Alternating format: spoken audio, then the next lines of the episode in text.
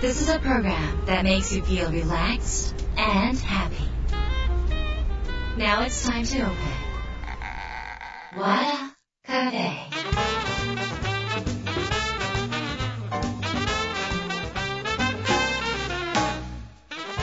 和田カフェのオーナー和田博美です。やる気満々の人もちょっと明日が憂鬱な人も明日笑っていけるよ。う今夜も多くお届けします。改めましてこんばんは和田博美です。日が変わって1月28日になりました。えっ、とやっぱりね2023年もあっという間に過ぎ去っていきそうな気配を皆さん感じてるんじゃないでしょうか。あっという間に1月最終週になりました、えー実はね私今年が著者デビュー20周年になるわけなんですがいろんなイベントあのもうすでに控えてます、えー今年はあのいろいろ忙しくなりそうですがあのファンの方を中心にねあの楽しんでいただけるようなことを開催していきたいと思います。そして今年は今のところ予定でね私の、え執筆とか書き直しが間に合えばですが7月に、えー、と新しい小説を出版する予定です。でそこからどんどん短編とかもあのいろいろ書いていって自分のその創作活動ですねっていうものもあの広げていけるようにあの自自分の人生の、ね、時間をそんな風に好きなことに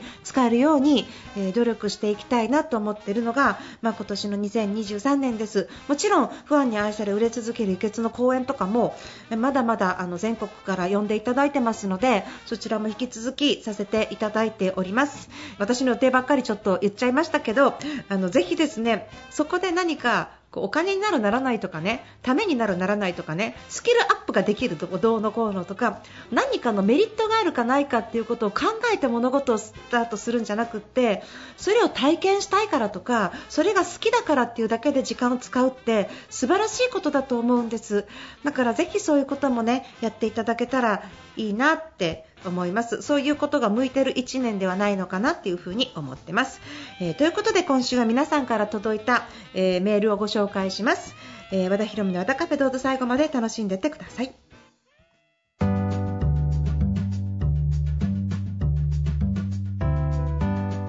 和田博美の和田カフェ今週は番組届いた質問メールをご紹介します。ラジオネームたけるのさんです。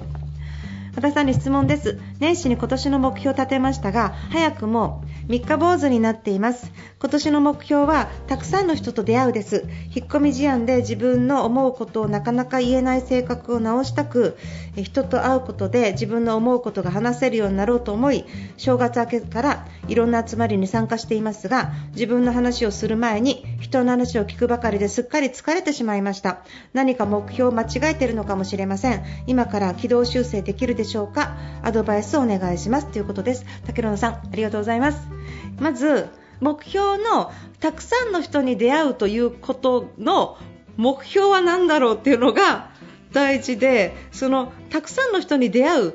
のはなんで？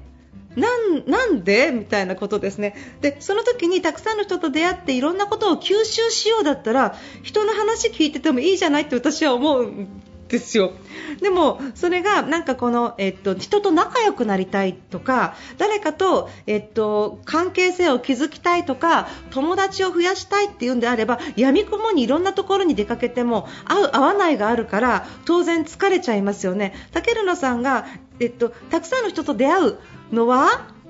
何を求めて出会いたかったのかなっていうことを私はちょっとこの質問の中から、えっと、読み取れないのであのどっちかなって今ちょっと思っています。でもともしその自分の思うことなかなか言えない性格を直して話せるようになろうと思ったんであればたくさんの人と出会う必要は全くないわけですよね。で、えっと、なぜかというと初対面で1対1から始めてもいいことかなって思うし逆に引っ込み思案の人って自分が全然違うアウェーの場所に行って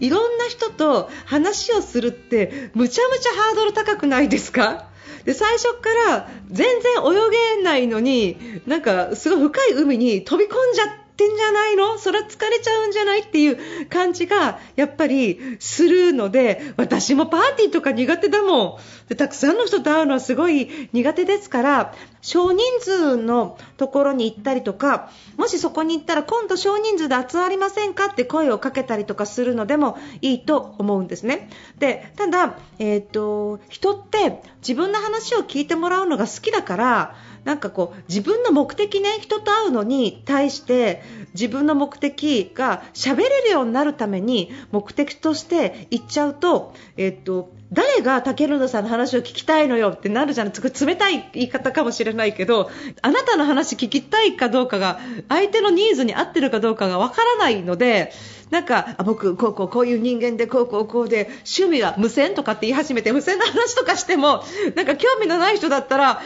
あってなって喋れないじゃないですか。だから自分のことが話せるようになるじゃなくってこれはキャッチボールっていうか対話そのものみたいなものだと思うんですね。対話そのものだからキャッチボールでボールを投げるから相手の話を聞いてあそうですねそれだったらこうですねそれだったらこうですねっていう風に人と話すのはキャッチボールそれを大勢の人とキャッチボールってできないんですよ。だからたくさんの人に会ったとしても1人の人とキャッチボールをしていこうしていこうしていこうって思うことが、まあ、会話力の上達の秘訣だと思うんですね。でもその会話力の上達の秘訣の最初にあるのは聞き上手だと思いますよ、やっぱり。相手の話を先に聞くことによって相手の情報をキャッチしてそれから自分の話をする方がいいんではないのかなって思います。だから人の話を聞くばかりですっかり疲れてしまいましたっていうのは、まあ、ここから疲れを直していくっていう感じになっていくのかなっていうふうにちょっと思いますので、えっと、人の話を聞くのを疲れちゃったなって思うんじゃなくって人の話を聞くのは疲れるんです。それはいっぱい聞くのはものすごい疲れるんです。でもそれをこういう人はどういうことが趣味でどういうこと考えられてるのかなっていうことをまあ、着目してそこに興味を持っていろんな人をインタビューに行ってるとかいろんな人の情報をキャッチしようって言ってるっていうふに思ってまず聞き役に徹するっていうことそこから質問していったら会話上手になっていきますよ。だから、えっと、自分の話を聞いてほしいっていうのはちょっと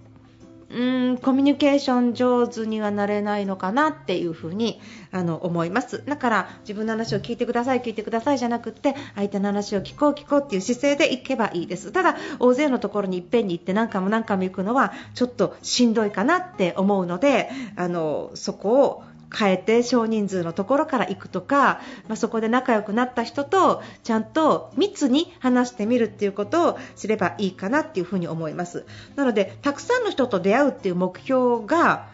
違うのかな。って思いますね少しの人でもいいからコミュニケーションを取ろうとか聞き上手になろうとか相手に興味を持って話せるようになろうっていう目標にするとまたあの出かける場所とかが変わってくると思うのでそういうふうに目標設定を変えてみればいいのかなっていうふうに思いますぜひそんな風にやってみてください。